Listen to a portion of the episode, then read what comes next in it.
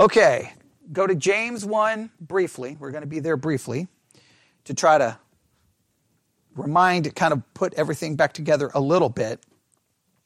And then we're going to be in Matthew, and then we're going, you're going to be doing a lot of looking a whole bunch of stuff up. All right.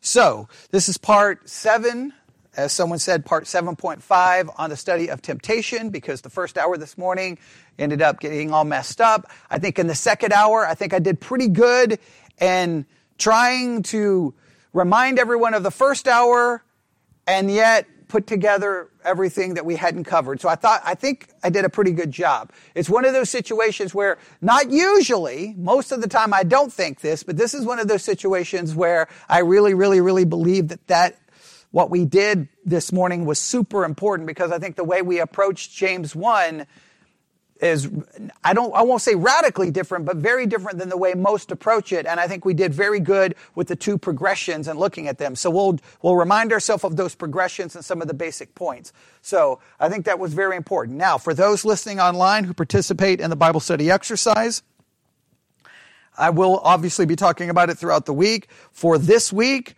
the focus is Deuteronomy 8, 2 through 10, and Matthew 4, 1 through 4. Deuteronomy 8, 2 through 10, and I, what I always say is when the curriculum for some weird reason decides to cut, cut off a verse, we include it. So we'll go Deuteronomy chapter 8, verses 1 through 10. I don't know why they cut off verse 1. And Matthew 4, 1 through 4, and if you need to go beyond 4, that's, that's okay.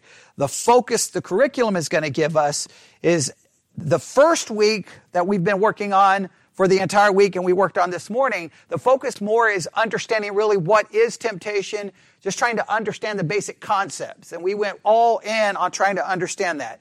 The second week is really focusing on a specific temptation, and the temptation that's going to be focused on this week is the temptation to rely on ourselves instead of God. And they're using Deuteronomy 8 and Matthew 4 as the text that we'll try to expound that, that concept. How well the curriculum does is sometimes I look at it, most of the time I just get the basic concept and go my own direction, but uh, it is there. So tonight we're going to take a kind of a slight detour. I talked about it this week. I did a little bit of work on it this week, and I gave everyone an assignment who listens online to work on this. And we're going to kind of do the assignment in real time here.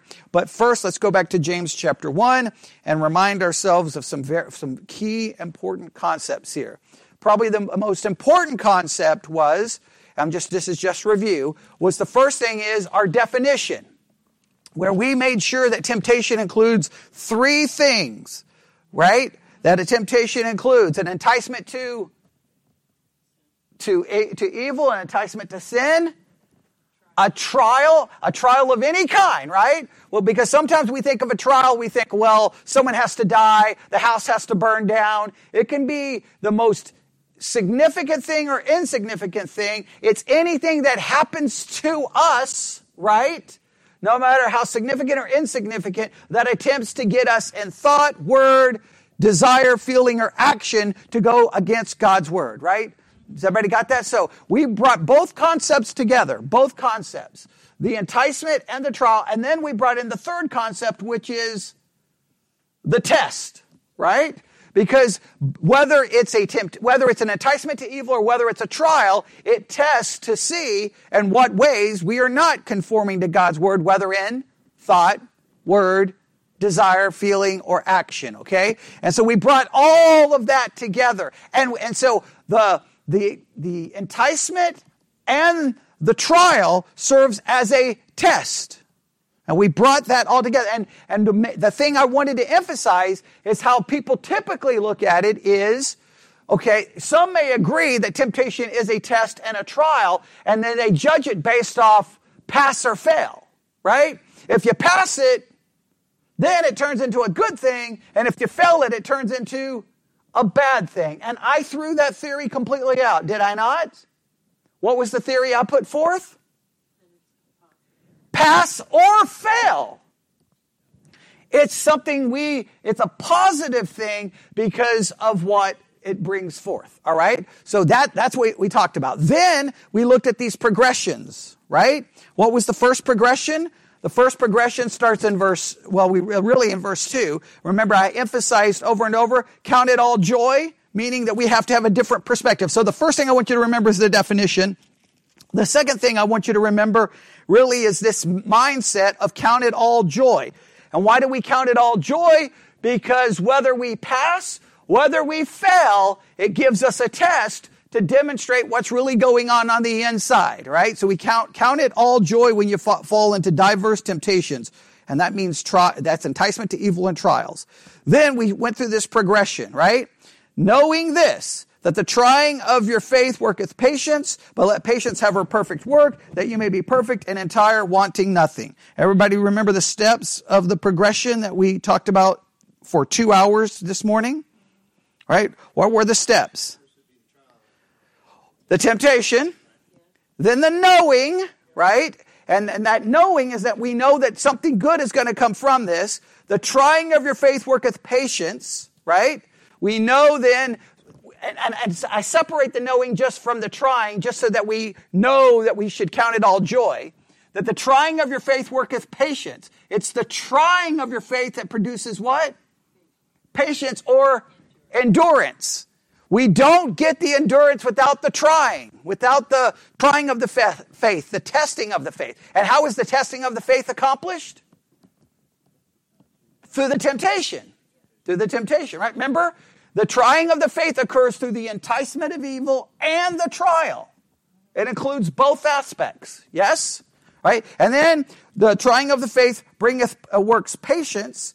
And then patience, if you let it do its perfect work, leads to spiritual maturity.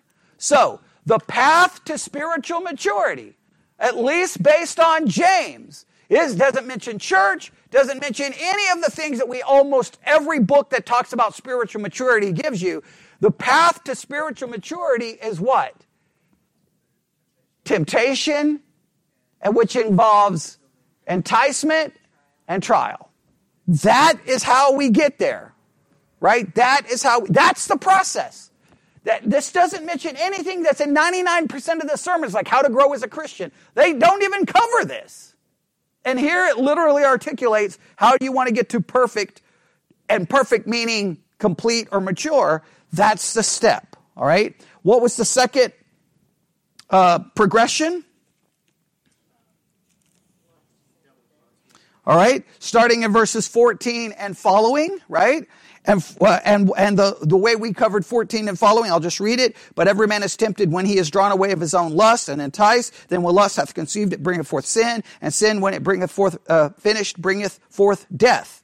Right? And the, and how did we let, list these? First, we have the temptation, right? There's the temptation. And remember, once again, it could be either thing, an enticement or a trial, right? So we have the temptation Every man is tempted when he is drawn away of his own lust. That was the emphasis here. All temptation comes from where? From within. From within. We all, Christians for 2,000 years want to blame everyone else. We want to cancel, silence, boycott. And we have this idea, see no evil, hear no evil, speak no evil. The evil is inside of us. The external temptation has no power if there's not internal depravity. The depravity is the issue. We want to, we think we can fix everything by, I'm not going to look at this, I'm not going to go here, I'm not going to go do this, I'm not, no, no, no, and, and I'll be okay. But the problem is you're the problem. Okay? So every man is tempted when he's drawn away by his own lust, right? And then what happens? That lust is, is conceived right? Does the NIV use the word conceived? Use the word conceived? I think this one does it use the word conceived as well. Let me look here. I know, I know we didn't do a lot of work on the word conceived.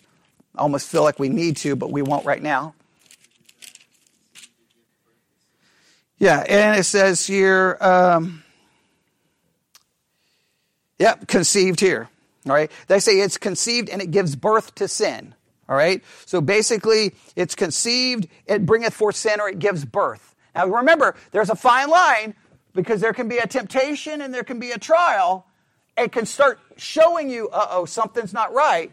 But you, there's a fine line between where it's still a temptation, it's still a feeling before it crosses over to sin. But it doesn't require the action. right? Doesn't require the action, but there's a, there's a fine line there of where, where that line is crossed. So you have temptation, our own lust, it's conceived, gives birth to sin, which leads to death. All right? And then remember, we talked about how the, those, uh, the following verses, I believe, are not disconnected, even though it feels like it takes a hard left turn. Says, Do not err, my beloved brethren. Every good gift and every perfect gift is from above and cometh down from the Father of lights, with whom is no variableness, neither shadow of turning of his own will begat he us with the word of truth that we should be kind of a first fruits of his creatures. And what I believe is being emphasized here is James is saying we, our problem is we have a lust inside, right? A sinful nature. And what does the sinful nature want? To satisfy and gratify its own lust, right? And, and contrast to our lust, he puts forth God as being the one who gives perfect gifts. There's no variableness in God. So, in other words, what we have to realize is that we always lust for that which is not what God gives, and what God gives is perfect, right? He's the one who we are, we are born again by whose will? It's, it says right there, everybody read it. Right? We are born, uh, if, if, depending on how you translate it, of his own will begat us. We are born again by his own will with the word of truth that we should be a kind of first fruits of his creatures. So, in a roundabout way, immediately, what does this demonstrate? All perfect things come from whom? God. God doesn't change, and my fact that I'm born again is from whose will? God. So my, what should be my will? What should be my desire? Shouldn't it be for the perfect that comes from him? Yes. What, but what's our problem? Go back to the text. Every man is tempted when he is drawn away by his own lust. My own, my own lust doesn't want what God gives, it wants what I give. So, so, and at a roundabout, why do we count all of this joy? Because the trial and the test reveals what's going on inside of us when we count that joy, not because we're going through it or not because we sinned, but because of what it reveals. Right? Everybody got that down? I know it's a, a long review, but I cannot stress all of that enough. Okay? So we have those two concepts. Now, those are the two progressions. So we took a little detour we went back to the 1600s. We did this this week and, and we went to John Owen in the 1600s. And John Owen had something very interesting to say in regards to temptation. He wrote an article called What is Temptation? This is from, see, John Owen, I always forget his date. I got to look at it. Between 1616, well, it wasn't 1616, that's when he was born. He dies 1683. So somewhere in the 1600s, he writes something called What is Temptation? And this is what John Owen says. Everybody ready? First, he starts with Matthew 26, 41. Everybody may want to look at that. Matthew 26, 41. right? We're, we're doing good on time. We're doing good on time. I tried to hurry through that. Matthew 26, 41. If I said 16, I apologize. Matthew 26, 41. Everybody there? All right. And what do you find in Matthew 26, 41?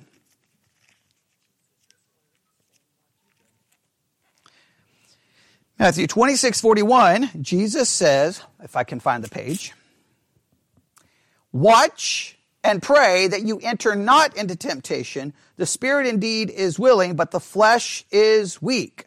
All right. Jesus is telling someone to watch and pray, or we could say he's telling some individuals to watch and pray so they don't enter into temptation.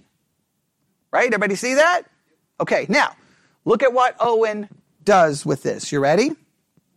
John Owen starts with this, and I quote, These words of our Savior are repeated with very little alteration by the three evangelists. Matthew and Mark record them as above.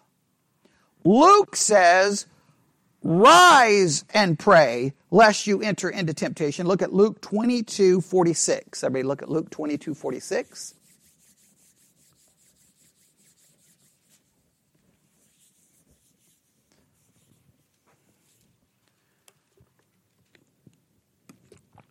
We covered this all this week uh, so I'm just going to try to get through this so we can advance this, right?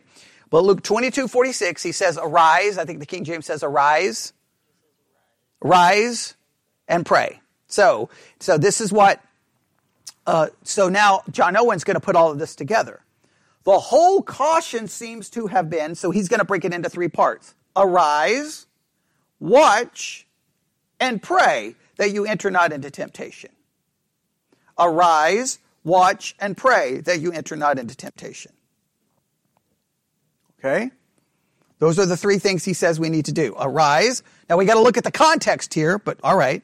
Watch and pray. Now, it's going to seem like John Owen's about to take a weird turn because he just kind of gives us that, and you're like, okay, where's he going to go with this? He's got it. I mean, if he's a good Baptist, he just gave us a three point outline, right?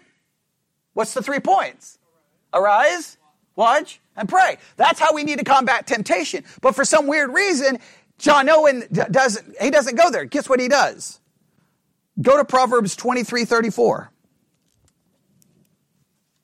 He goes to Proverbs 23, 34, and you're like, wait, wait, John, wait, wait, wait. Hey, Mr. Owen, hey, uh, Dr. Owen, what are you doing? What are you doing? What are you doing? What are you doing? You gave me a three point outline. Come on, give me the three point outline and get us out here in 30 minutes. He goes to Proverbs 23, 34. And what do you find in Proverbs 23, 34?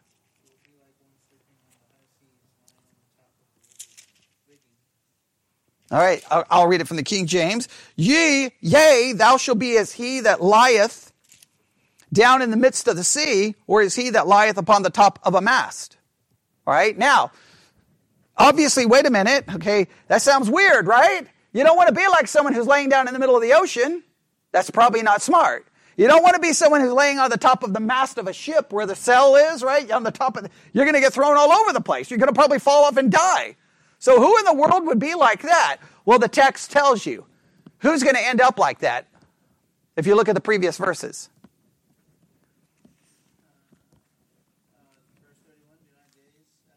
Yeah, people getting drunk. Yeah, he's talking about alcohol. If you're alcohol, you end up doing what?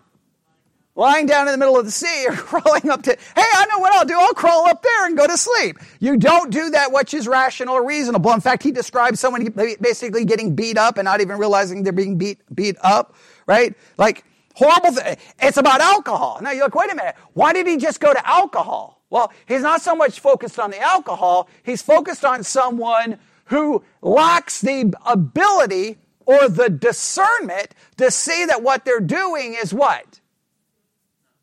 Dangerous, foolish. Okay? All right, so far so good. Now listen to what he says. Well, let's see how he tries to connect this, right? Because it seems like a weird left turn, right? This is how he connects it. Solomon tells us of some that lie down on the top of a mast or in the midst of the sea. Proverbs 23 34. This is an accurate picture of men who are overtaken by a false security at the brink of destruction. If any have ever done so, the disciples in the garden certainly did. So he's going to say the disciples in the garden are just like the person described in Proverbs. Now, the only problem with that is let's remember the person in Proverbs is doing it because of alcohol. But we can replace alcohol, theoretically speaking, that other things could cause this false sense of security so we don't realize danger is at the door. The, the, disciples here, it appears, doesn't understand danger is at the door. In fact, John Owen goes on to say, their master was just a little distance from them, offering up prayer and supplication with strong crying and tears. In other words, here's the disciples. They're hanging out in the garden, and not far from them is Jesus, the eternal Son of God, in great distress. He's praying, he's pouring his heart out to the Father, and they don't seem to get it. They don't seem to understand. All right?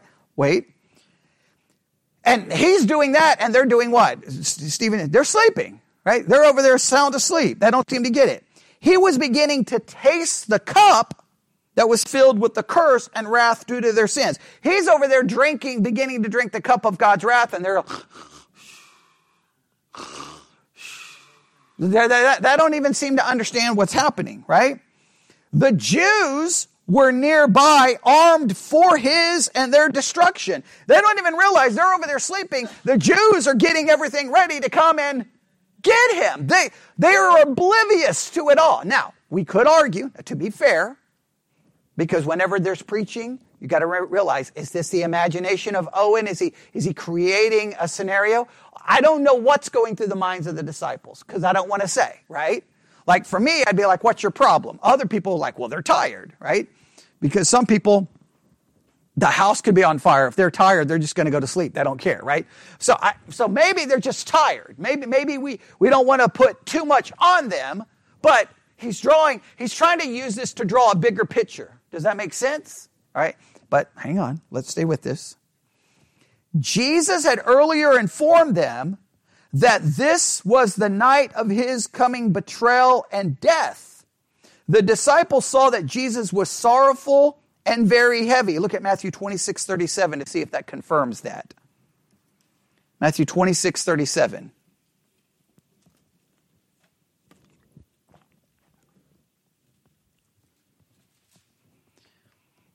Matthew 26, 37. Do, do, do we agree it confirms it or? Okay, do they see it?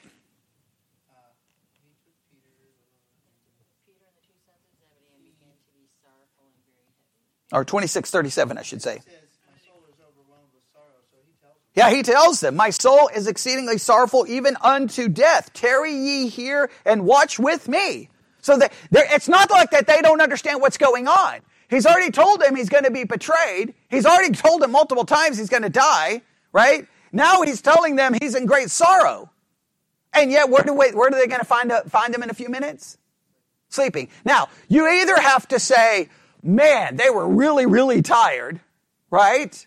Or, what, do you, what conclusions do you draw? They were either weren't worried about it you could argue they didn't care. I, I don't know. I mean, there's lots of uh, uh, negative assumptions one could be, could be made, right? He even told them plainly that his soul was exceedingly sorrowful even unto death. Verse 38, agreed. He entreated them to wait and watch with him. He was dying and dying for them. In this condition, as he left them for just a little while, like men who had forsake, who had forsaken all their love toward him or care for themselves, they fell fast asleep. It says, even the best of saints, being left to themselves, will quickly appear to be less than men, to be nothing. In other words, it doesn't take us very long to demonstrate that we're less than nothing. Right. Well, I mean, they're told plainly.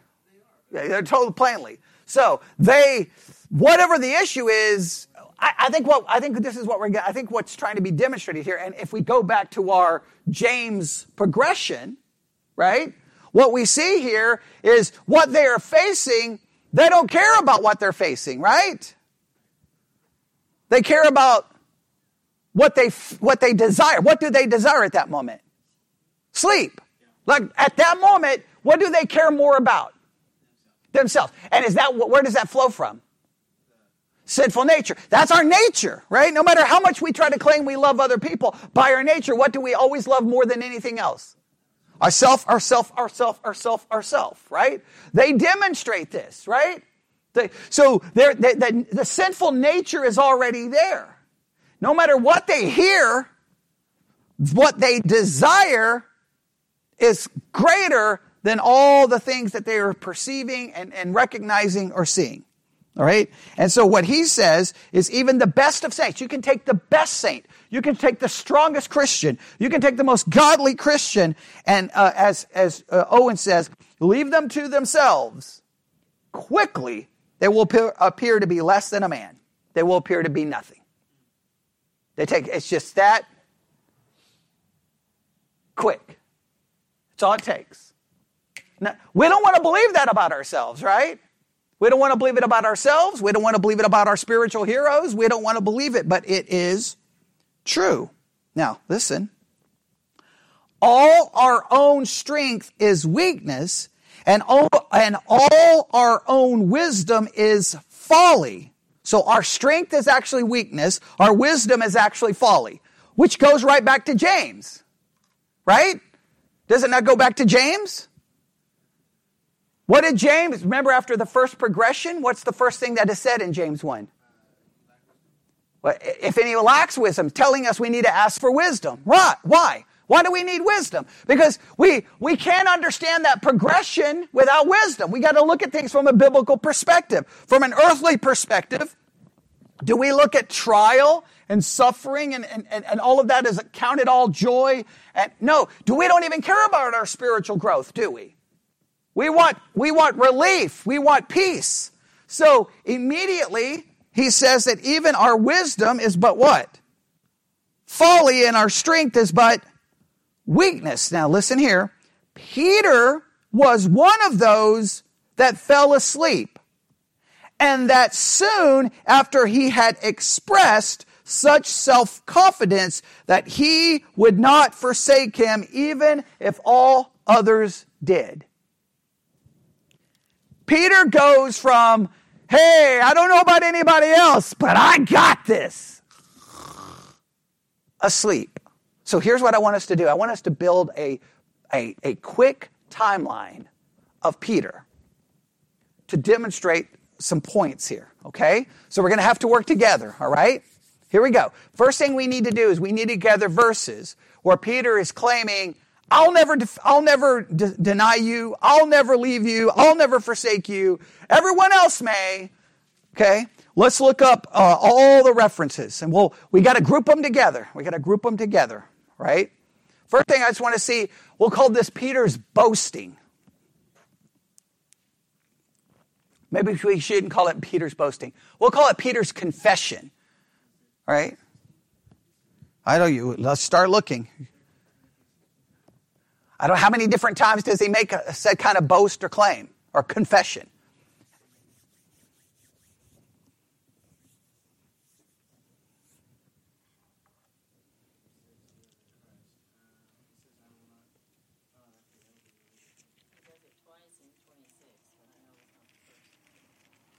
Oh, in, in chapter 26, yeah, we'll, we'll, we'll go in order, but yeah, we need to try to find the first time. First time. Peter starts making these kinds of uh, claims.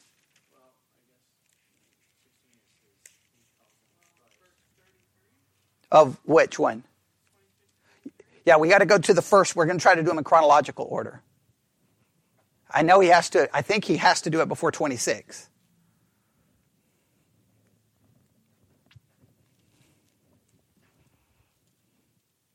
And if someone on, let me see here. I think I have emails. People have already done this, but okay. All right. I don't think so. All right. All right. So let's see if we can find this.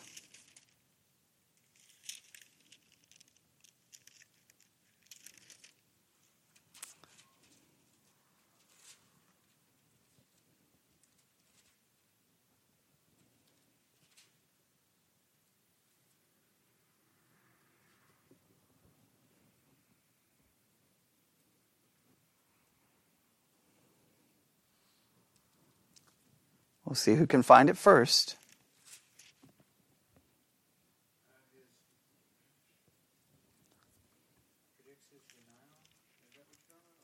No, where Peter claims, I'm not, hey, if anyone, if anyone else is going now, whenever Jesus predicts he's going to be betrayed or whenever Jesus predicts he's going to be denied, what is Peter's, what is Peter's reaction to it? Okay, where are you at? Okay, is there anything before Matthew 26? We're trying to do it in chronological order. Is there anything before 26?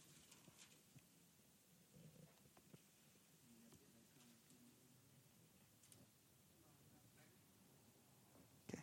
I just want to make sure we're just we're going we're just trying to go in order to make sure there's nothing else.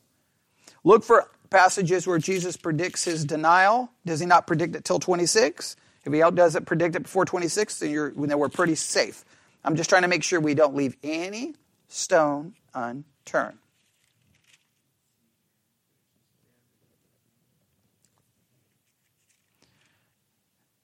Any place where he, he predicts his death or his betrayal. That's probably where you're going to find Peter stepping up talking. Now, we definitely, I, I, we all are in agreement that it's in 26. And if that's where we have to go, that's where we'll go.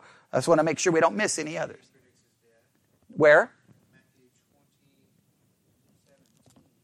Okay. Does Peter say anything in regards to it? Okay. Yeah, now in 16, well, we see Peter rebuking him. He doesn't make any claims about himself. He just tells him that that's never going to happen. Okay. Yeah. So we know in 16, he doesn't make any claims about himself. Now we could we could use Matthew 16, but I won't right now. We won't use it right now.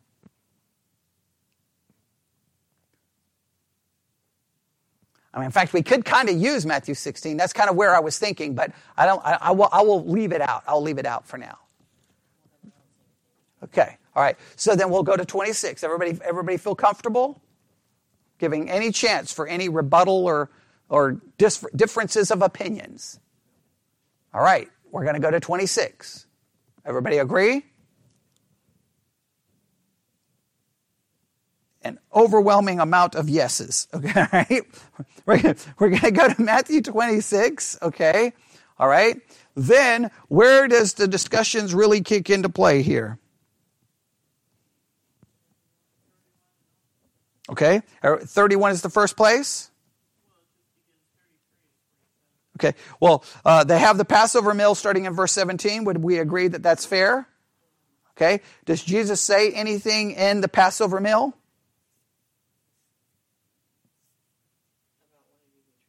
Okay, verse 21, he says someone's going to betray me. Yes. Everybody see that?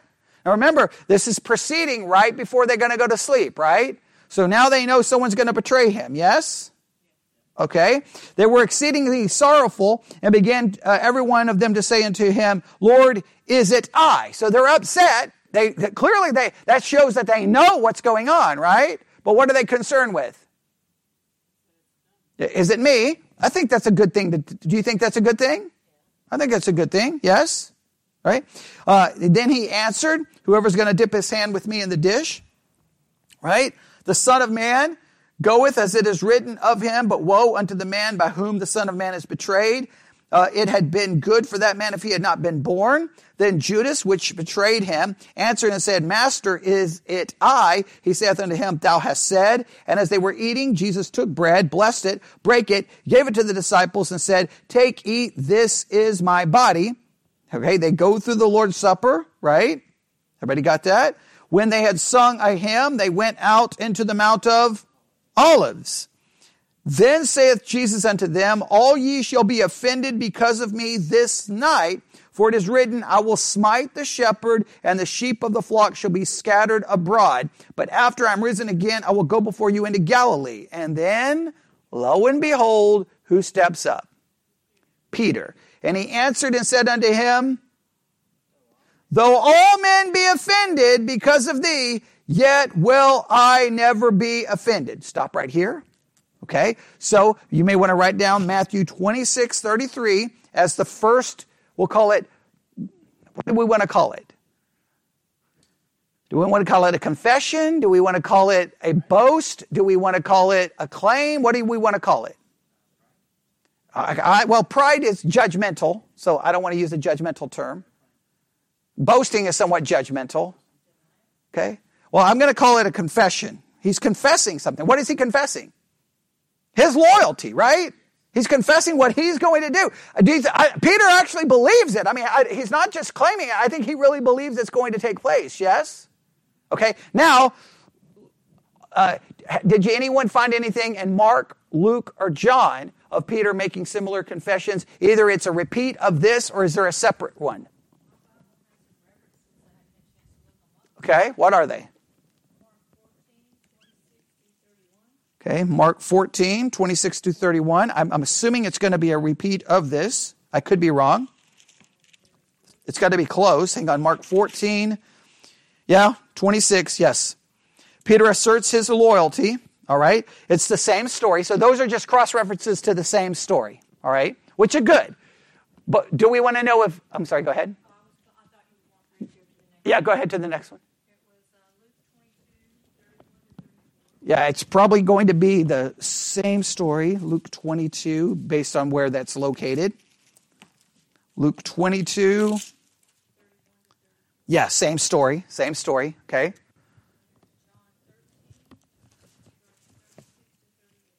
John 13. I'm assuming it's going to be the same story. How many of you think it's going to be the same story? Or maybe not.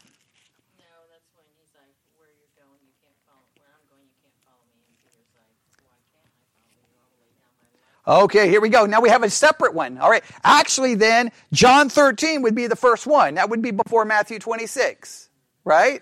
Okay, so now we, we want to put these in order, right? So the first one is John 13, right?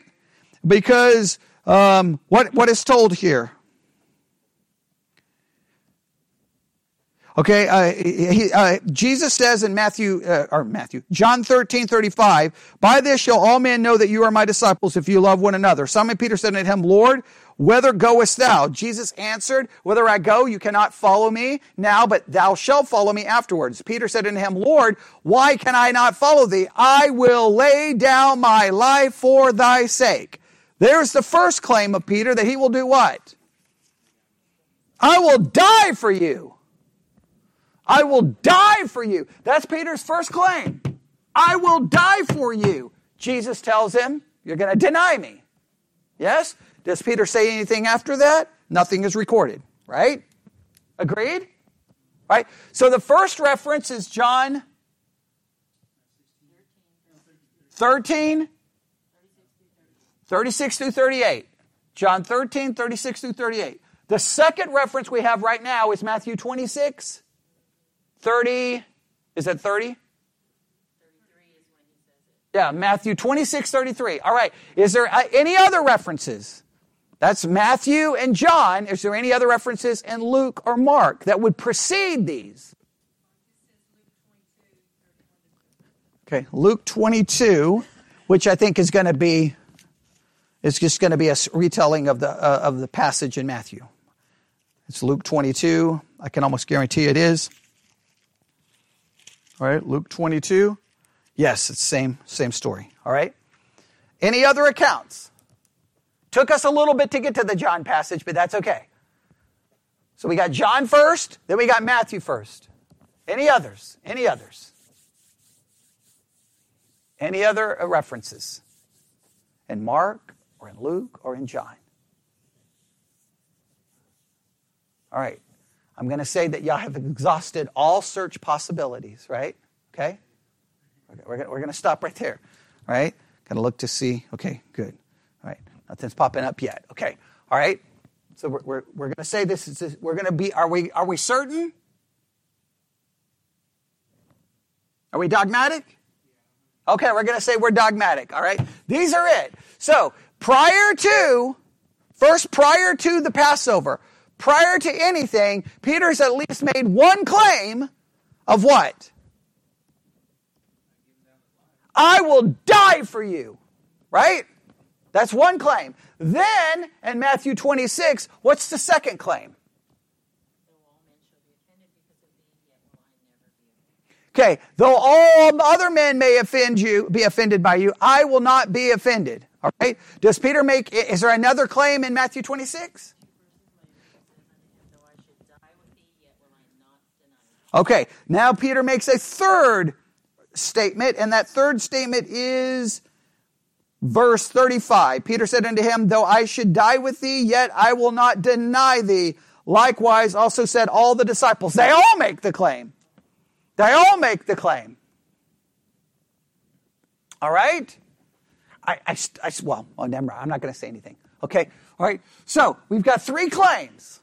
We got three claims. What are the three claims made by Peter? Claim number one, the exact words.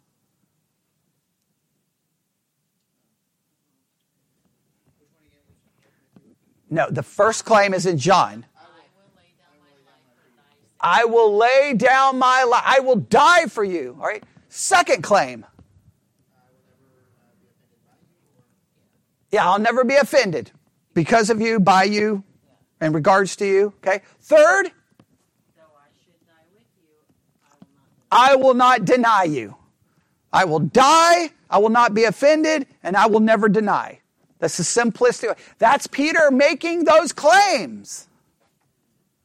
He makes all of those claims.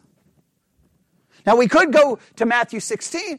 I, I still think there's a well, uh, well, we'll leave it. We'll see what happens this week because because I'm not trying to do all the homework for everyone who's participating. All right. So now go back to Matthew 26.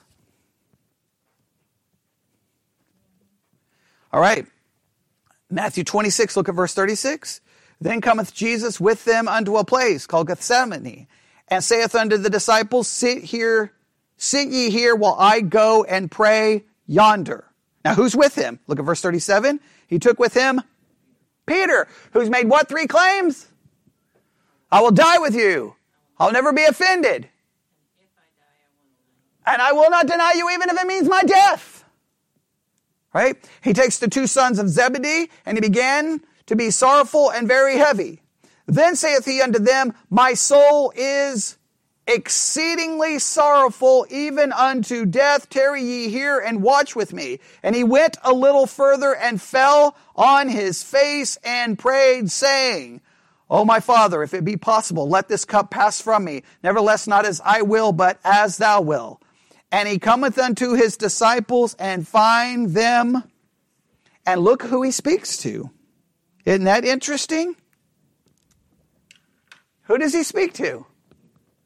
Peter, who has made all these. Now, the other disciples made at least some claims, but Peter have, seems to be have made the most claims. There could actually be another claim somewhere in there, but we'll see if we can, you know, who finds it this week, if they can find it, all right? But clearly, Peter's the one who's made the biggest claims, the biggest boast. I will never deny you. I will, I will never be offended by you. I will die with you. And he speaks to Peter. And where is Peter? He's asleep. He's asleep. Now, let's, let's look at this. Let's look at this. Remember our progressions, right? Our progressions that we've talked about all morning, right? Two hours. We've talked about the progressions. We see a little bit of the progressions taking place here, right? You kind of have some, you, you, you, got some temptation that's getting ready to happen here because you got their own lust at work here, right? And what, what does our sinful nature want? Our sinful nature will always put who above anyone else? Self. Our sinful nature will always do what else?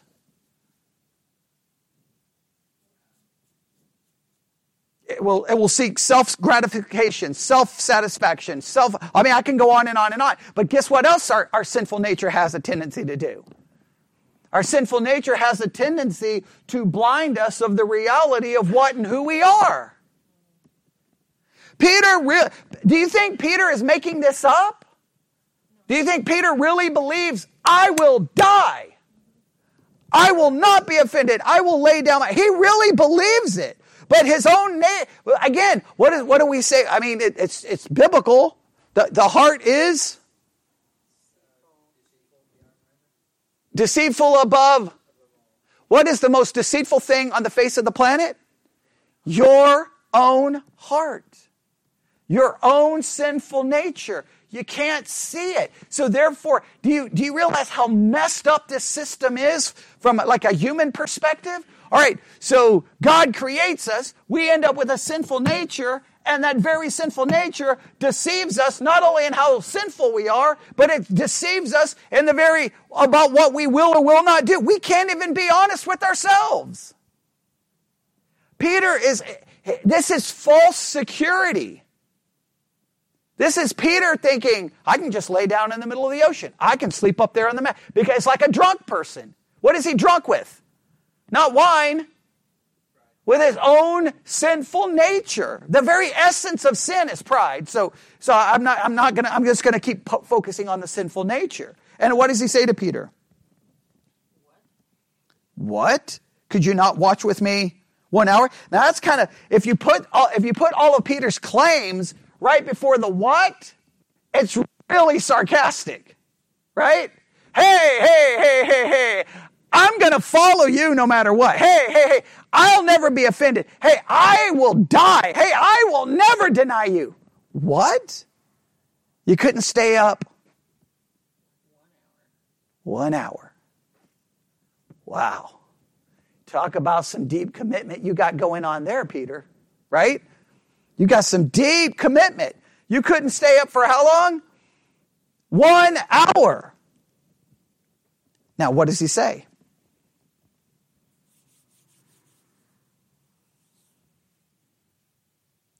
Watch, pray, that you enter not into temptation. The spirit indeed is willing, but the flesh is weak. Now we put the three together from Luke. He tells him three things. If we put them together, what are the three things? No, no, no. Not what Peter's claim. When we go to the Luke passage, we talked about this at the very beginning. That verse that I just read. Luke quotes that verse, but he, Luke gives that same verse, but he doesn't use the same words. Remember? Arise. Okay, what are, so what are the three things Jesus tells Peter then? Arise, watch, and pray. Now, what's the arise then referencing? Wake up! Peter, wake up! What else? Watch. What does he need to be watching? What do you think he's telling him to watch?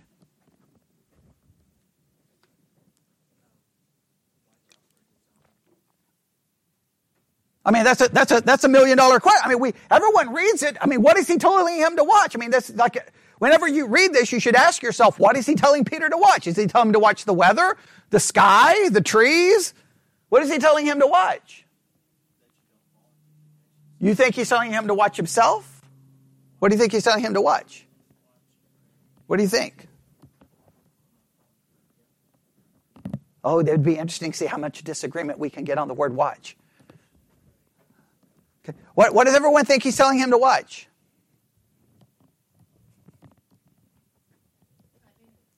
I mean, we've all read it. I mean, come on, you, you had to interpret it somehow when you read it. Okay, okay, let, us do this. Uh, does every translation use the word watch? Okay, let's look up the Greek word real quick for watch and just see what it means. Let's look up the Greek word for watch.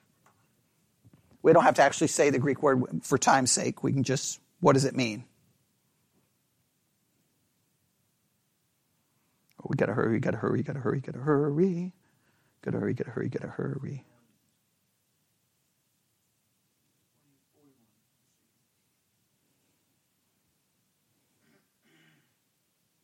You got it?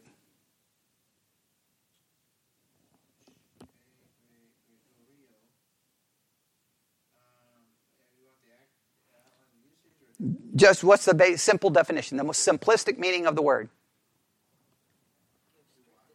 Give strict attention to. Be cautious. Take heed. All right, so he's telling him to watch. So what is he telling him to get to be cautious about, to take heed of, to, to, to pay attention to? What is he telling him to look for? Okay, you think it's the temptation? All right. So you, so we all we all think he's telling him to watch because he knows he's about to possibly enter into temptation. So he's watching like, hey, watch for temptation. Like, hey, be on the lookout for temptation. Be cautious for temptation. Is he telling him to watch for temptation out there? I mean, he's telling him to be cautious and to look out for something, right? That's how we all understand the Greek word, right? So, what do you think he's telling him to watch? I mean, this is just a kind of question you should ask yourself when you're reading. If, if Jesus tells someone to watch, your first question as a good Bible student should be, What are you watching? right? Peter, what are you supposed to be watching out for? So, is he looking out like, Be on the lookout for the people coming to get me? Watch me? Watch self?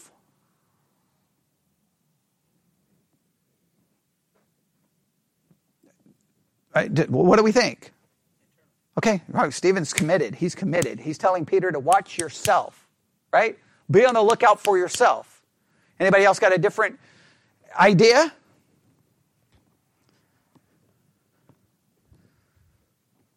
No, nobody wants to make a, commit, a committed uh, answer to the word watch. Okay, then we're, gonna, we're just going to go that he is telling Peter to watch himself. Pay attention to yourself. Be on the lookout for yourself. Be cautious of yourself. Do, do we agree?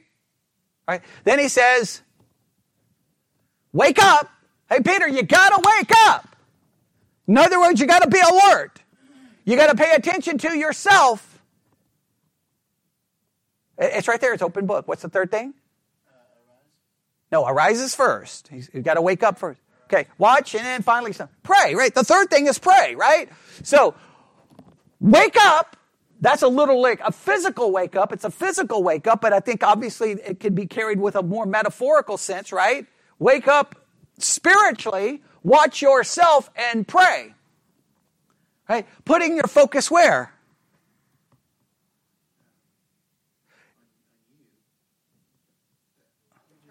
Yeah, the praying. Putting the focus on the Lord, right? He doesn't seem, to, I mean, is he telling him to pray that this doesn't happen? No, Peter's already been told what's going to happen repeatedly, right? Yeah, but I mean, he's been told specifically what's going to happen. Peter wouldn't listen to it. He's, he was told that, hey, I'm going to die. Peter wouldn't listen to it. Remember, he rebuked him and was called Satan. He told, he's been told that you're going to deny me three times. Peter didn't listen. So now, is he praying, pray that that doesn't, what, what is Peter to pray about? Well, that's, that's always the million dollar question when it comes to temptation. But we do know this. He wants him to wake up, be a alert to the reality of what's going on inside and pray, which is the least get, get, you're getting your focus off where? Yourself, you're putting it on God. Right? So you're waking up and you're watching because you know what's going on inside of you, but instead of being preoccupied with what's going on inside of you, you're putting your focus to God. Does that not seem to be what he's trying to do? Okay? That seems to be the, the progression here, and that progression plays itself out. All right? Now, what happens? Indeed, the, uh, the spirit is indeed willing, but the flesh is weak. Now, that's, that's pretty interesting, right? Meaning, it, he's acknowledging, Jesus right here is acknowledging what Paul is going to confess in Romans, right? What, what is being acknowledged here? that spiritually they what? They're what? No, spiritually, the, what does the text say? No, the willing, the spirit is willing. So they are willing, they willing to want to do the right thing. In other words, this is not that they don't want to do the right thing, they don't care. Willingly, they, the spirit is willing. Right? So there is something in them that wants to do the right thing. They don't want to be sleeping. They, there's a part of them that wants to do the right thing, but what is weak? The flesh, which once again demonstrates the, the whole problem that Paul's going to talk about in Romans 7, right? which Christians constantly deny because we seem to preach, most Christians do, that once you get saved, then all of a sudden, dun, dun, dun, dun, you have superpowers and you can overcome everything, which doesn't happen because what still remains? A flesh that is weak. And that flesh weak is what? The weak flesh is your sinful nature. Not only to, not only your sinful nature, but your just body, your corrupt body, right? But it's your sinful nature. So where does the, problem uh, lie? Internally. Where do we got to wake up to? We got to wake up to that reality. What do we have to watch out for? That reality, and we have to put our focus on that which is spiritual. Does that make sense? Right? But all of this follows the progressions in James. I don't have time to keep connecting it back. But the same progressions are there, right? Okay, and so uh, you, I want you to keep, for those who are doing the Bible study exercise this week, work on those progressions. Now, let's go back to the text. What happens? He went away again the second time and prayed, Oh, my father, if this cup may not pass away from me, except I drink it, uh, thy will be done. And he came and found them asleep again for their eyes were heavy. And he left them and went away again and prayed the third time, saying the same words. Then he cometh to his disciples and saith unto them, Sleep on now, take your rest, behold, the hour is at hand. When he, so in other words, when he comes back the third time, they're still what? They're still sleeping. They can't stay awake for crying out loud. You talk about a, not only from a human perspective, how utterly messed up that is, He's there. Su- who's he suffering for? Them. And they can't stay awake, which demonstrates kind of in a very powerful way that's us. We can't stay awake because we are sinners. So, even though he gives them the right words, they, they, don't, they don't go on. And then look at, and then look what happens. They're betray, he's, uh, Jesus is betrayed. He's arrested, right? Jesus is before Caiaphas. And then look what happens in Matthew 26, I think starting in verse 69. Not too long, well, we don't know how many hours maybe lapse here, but look what happens. He denies him. And how many times does he deny him? Verse 69 to 75, he denies him three times. He denies him three, just like it said it would, it would occur. Meaning Peter had what? A complete false sense of security all those times he was bragging and all those times he was so bold. That's why we have to realize any bragging, any what we claim that we're, hey, I don't, I'm going to do this, I'm not going to do this, I'm going to do this, I'm not going to do this. You're five seconds away from falling right on your face. You can't have false security. And that's what John Owen was trying to say in the 1600s. Let me see if I can go back and try to wrap this part up. All right. It says, here we go. Um, all our own strength is weakness, and all our own wisdom is folly. Peter was the one of those that fell asleep, and that soon after he had expressed such self confidence that he would not forsake him, even if all others did. Our Savior said, said to Peter, Could ye not watch with me one hour? It seems to imply in his words that if Peter could not watch for just one hour, he was not likely to fulfill his boast, never to forsake him, as if to say, could you really hold out if you cannot even watch with me for an hour? Is this how you're going to die for me? Being dead in security while I'm dying for you. That's very well said. Hey, you're dead in your security while I'm over here dying for you. It is amazing thing to consider that Peter should make so high a promise and then immediately be so careless and remiss in the pursuit of it. We find, however, that in our own hearts, that same root of treachery abiding and working all the time. It bears fruit in us every day. The most noble promises of obedience quickly ends in deplorable negligence the most noble promises of obedience quickly ends in deplorable negligence. That's how it ends. The Lord Jesus sought to stir them up to see their condition, their weakness, their danger. Ruin lay right at the door. They needed to wake up, to watch, and to pray. They needed to wake up, they needed to watch, and to pray. So now take everything from James. What do we need to wake up to? We need to wake up to what temptation. So now, if you want to put a little outline together, here we go. What do we need to wake up to? We need to wake up to a true understanding of what temptation is. What is temptation?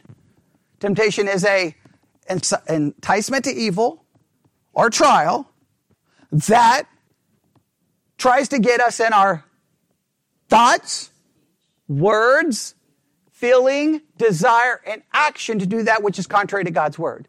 And it does so in order to test us, to show us what's really going on. We got to w- wake up and know what temptation really, really, really is. Right? Does that make sense? Second, we have to wake up and realize what is the purpose of temptation and trial. What is the purpose? To bring us to spiritual maturity. Right? It's to bring us to spiritual the, the path to spiritual maturity is what? Not all the things everyone tells you. The real path to spiritual maturity is going through temptation and trial, and that includes success and failure. Right? Some people think that they're further down the road because they never failed. Sometimes you may not be near down the road. You may not be. Look, who was called a man after God's own heart? David. He failed. So we would say, you don't get to call yourself that. Correct? Right? But obviously, Abraham was called a friend of God. We would say, how dare he be called that? Correct? All right? Solomon's called the wisest man who ever lived. He had 700 concubines and 300 wives. We wouldn't put them in any good category, right? Meaning that where you get spiritually may not always be determined by the numbers of, of success or failures. Doesn't mean we judge, doesn't mean we excuse a failure. Doesn't, I'm not saying that. Don't take me that I'm saying, well, go fail. I'm not saying that. I'm saying that it, that spiritual maturity is more than how many points I get. Correct? Okay, so we got to wake up to this. We got to wake up to this whole process, all right? So we got to wake up to what temptation is. We got to wake up to what it actually does, right? What its process. What else do we need to wake up? We need to wake up and realize what? Where the source of temptation is. It, where was the source of temptation for those guys in the garden? It was inside, it wasn't outside. The source of temptation was where? Even for Peter, right? When he, when they're like, hey, hey, hey, hey, weren't, weren't you with Jesus? What's the source of that temptation? Not the person asking him. It's himself. Because he's more, he, he is more, sometimes what we boast the most about or protest the most against is really the sign of where we're the weakest. We cover it up. We cover it up. So many times that happens. The preacher who will preach the hardest against a certain sin will probably be that's the sin that takes him down because he's trying to overcompensate for his own weakness. Instead of sometimes just saying, well, I got a problem. That's, that's me. Okay. That's me. We don't want to say that. So we were like, how dare that? That is so ungodly. We need to boycott it. How about we just say, well, the reason I want to boycott it is because I want it. Right? Well, we're not so good at doing that.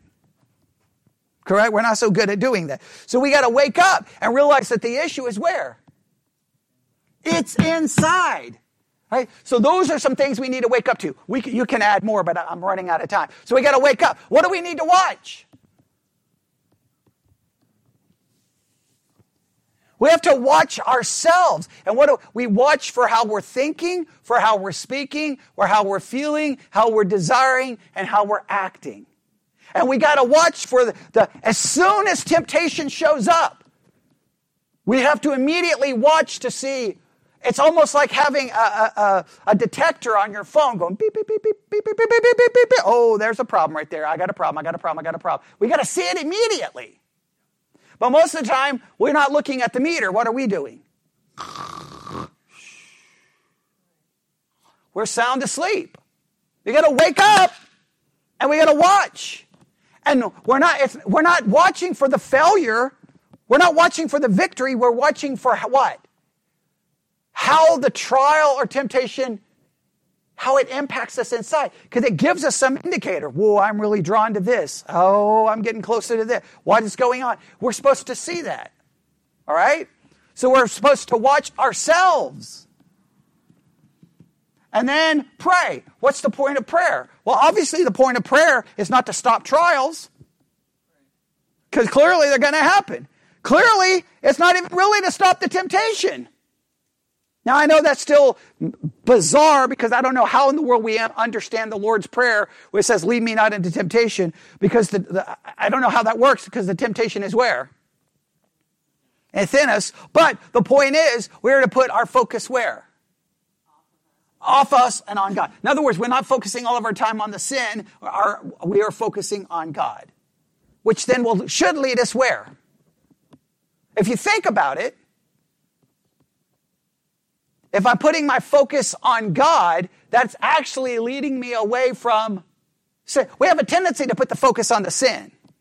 right? Like if you're struggling with the sin, it's like, I got to read all these scriptures about this sin and I need these 15 books on how to overcome this sin. Well, you start spending all that time focusing on your sin. I'm not saying there's never a time to not look at it, but you got to put your focus on God. That's where prayer. And so by, fo- in a sense, that leads you where? Well, if I'm focusing on God, where am I being led away from? The sin. Right? I'm going to be, you know what happens in James? What's immediately after the second progression? What's the focus in that in James 1? Right after the progression. We talked about it. For, no, that's, that's the first progression. The second progression. What's right after the second progression? I started this sermon by reviewing it. Immediately the focus turns to God. Focus on God and all His good gifts. Focus on God's character because that will lead you where? Not into temptation that leads you away from the sin because you're not focusing on the sin. What are you focusing on? Go again, look at James. It's open book. God's good gifts. That his character, there's no variableness of turning or shadow in him. It's all you're focusing on him. That's why I think James 1 that that everyone separates that. Usually the sermon preaches the progression and then the next week is that second part. You can't separate it because you need a 30 minute sermon. How about go a little overtime and put them together, which is what we tried to do today. Because the two fit perfectly. So, we need this week, I want you to think about, for those listening online as you're working on the next temptation, I want you to, don't forget these progressions, but I want you to, what, what do we need to wake up to? What do we need to be watching? And what do we need to be praying? And there we go.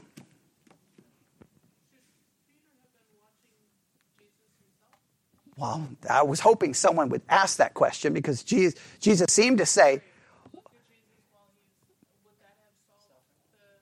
Well, I, I, I, I don't say it was going to solve anything, but it just seemed that Jesus brought them there to watch him, right?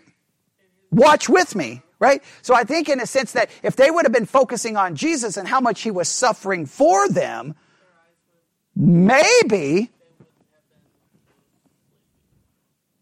Right. I, right. I, I, I, think, I think then the focus wouldn't have been on self.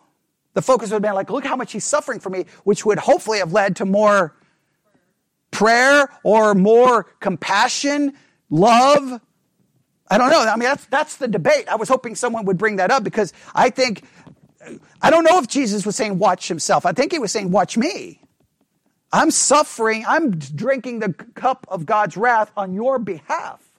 If I'm watching that, I should be overcome with gratitude and love for the one doing that, which should lead me away from temptation and lead me closer to him. I think that he's saying watch him, but I, I didn't want to give it away. I was hoping I was going to see. But I got no problem saying we should watch self because we do have to watch self, right? We watch self at least from this, at least there's an, L, I, don't, I think in that category there, in that uh, text, he's saying watch him. But overall, we are to watch self, right? But and the minute we watch self, we're like, whoa, I got a problem. Well, what do I immediately need to do when I realize I got a problem? Not look more at self, look where? To him. Watch and pray. Right? So the minute you're like, oh man. Now, obviously, they were such false sense of security, they didn't even detect in themselves that they were a little bit worried or a little bit concerned. They were like, we're so safe here, we're just going to go to sleep. That's what Owen's uh, point was, is that false security. But if they would have taken a second to realize maybe they're, what if Jesus is about to be taken? How would I, f- ooh, I'd be scared to death. I may actually deny him. I'm going to watch Jesus, right? So I think in a roundabout way, maybe that would have worked. All right, we'll pray. Lord God, we come before you this evening. These are some very, very, very, very important truths on some very, very important concepts. I pray that we would spend the time this week thinking about this meditating on this and that we don't we don't just let these truths about James 1 and those progressions just slip away and, and this warning about false security slip away. Hope we would give it serious thought and it would help us as we consider Deuteronomy 8 uh, this week and uh, Matthew 4. And we ask this in Jesus' name. And God's people said,